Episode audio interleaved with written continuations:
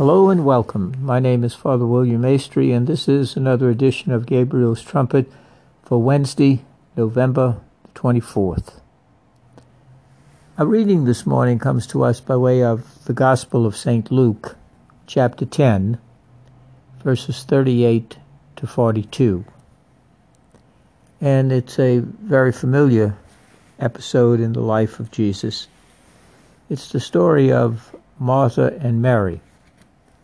And I thought on this day before Thanksgiving, um, it's good to reflect for a moment on hospitality, on welcoming others whom we will visit, as well as those who will visit us, especially if we have friends and family, uh, neighbors over, or we go and visit others. Uh, it's a time of, uh, of gathering. It's a time of coming together. And uh, it's also a time of high anxiety for some people uh, because of all of the preparation. And sometimes the preparation and the activity gets in the way of hospitality. Uh, and the story of Martha and Mary is a very uh, interesting story, and it's very appropriate for this time of the year, not only for tomorrow, but throughout, but throughout the whole next month and a half or so when so many people are frantically dashing about uh, in uh, activities dealing with the quote unquote holidays, which are really the holy days, the holy season. We're going to enter Advent in preparation for the birth of Christ and for the new year as we turn the page on the calendar and we go into another new year, God willing. And so the story of Martha and Mary. Uh, Jesus is invited by Martha and Mary, along with, of course, their brother Lazarus, to uh, come to their home and to uh, have uh, dinner with them. And uh, so Jesus, of course, accepts. And um, they enter. And uh, Martha has a sister named Mary uh, who sat beside the Lord at his feet, listening to him speak.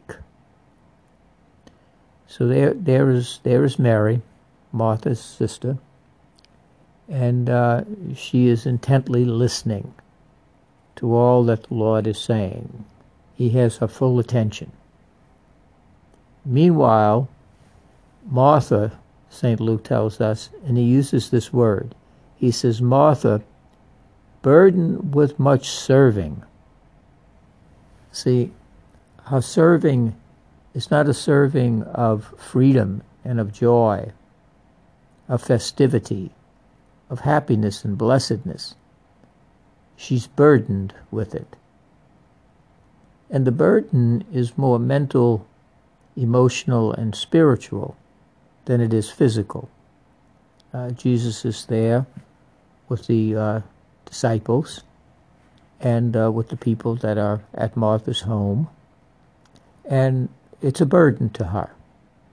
She wants it and yet when it comes, she's burdened. She's heavy laden. So many times in today, especially when we're doing quote unquote last day preparations and so on and so forth to make sure everything is right. There's enough food, there's enough drink, uh, who's going to sit where, how many people are coming, do we have enough? Uh, how late does the store stay open in case there's some unexpected arrivals? All of those things, all of those things can burden us so that the day of fellowship, the day of being with family and friends, and thanking Almighty God for all the blessings, especially those sitting in front of us, our family and our friends, our relatives, and maybe people we don't even know whom others have brought along. They're welcome as well. But for many people, it is a burden because they get lost in the activity rather than in the spirit. It is a spirit of making people welcome, making them feel at ease, not diseased. And when the hostess or the host is madly dashing about, jumping up and down from the table, making sure this one has everything or this one has that, and we're uh, constantly gazing to take the temperature of the room and how are things going and all of that sort of stuff. It's not about hospitality, is it? It's about ourselves. Uh, we want to make sure everyone has a good time so that we did the right thing. We can go away saying, Boy, that was good. I was really a good host or hostess. I really did everything right. Everyone had a good time. And now I'm exhausted. I'm not only bone tired, I am mentally and spiritually spent. We're burdened. That's not, that's not really hospitality. Hospitality is also the ability of having that atmosphere where people feel welcomed and at ease. We don't have to take care of every little and manage every microsecond of what people are doing and where everybody is sitting just right and everyone is happy and we run around the room up and down, up and down, uh, checking on how everyone is doing. Does everyone have enough? And all of this sort of stuff. Which is all nice to a point. Which is nice to a point. We don't want to neglect people. At the same time, we can become intrusive. It's like uh, it never stops.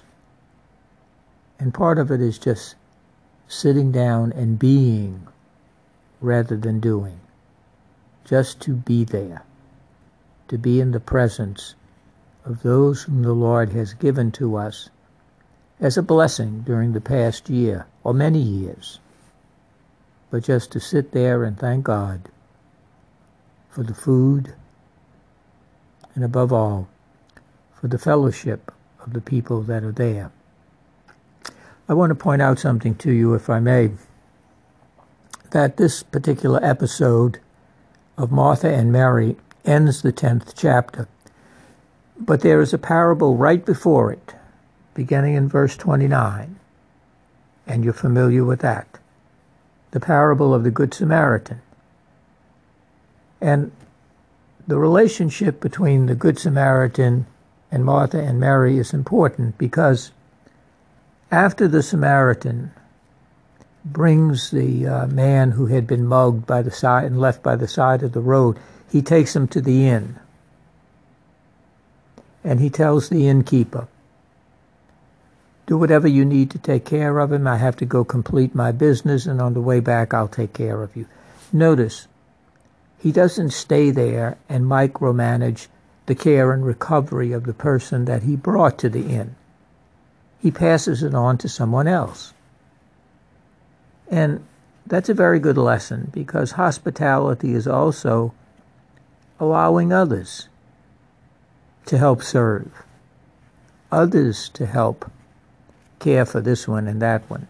Perhaps we have a relative that's uh, is uh, having difficulty maybe walking or hearing or, or, or whatever it is, uh, they have some struggle. And all we do is hover over that person. And we're the only one who can do it. Well, no, we have a whole bunch of other people who may very well like to uh, be of help, to serve. Others, others like to believe that they can do something more than just uh, take the food.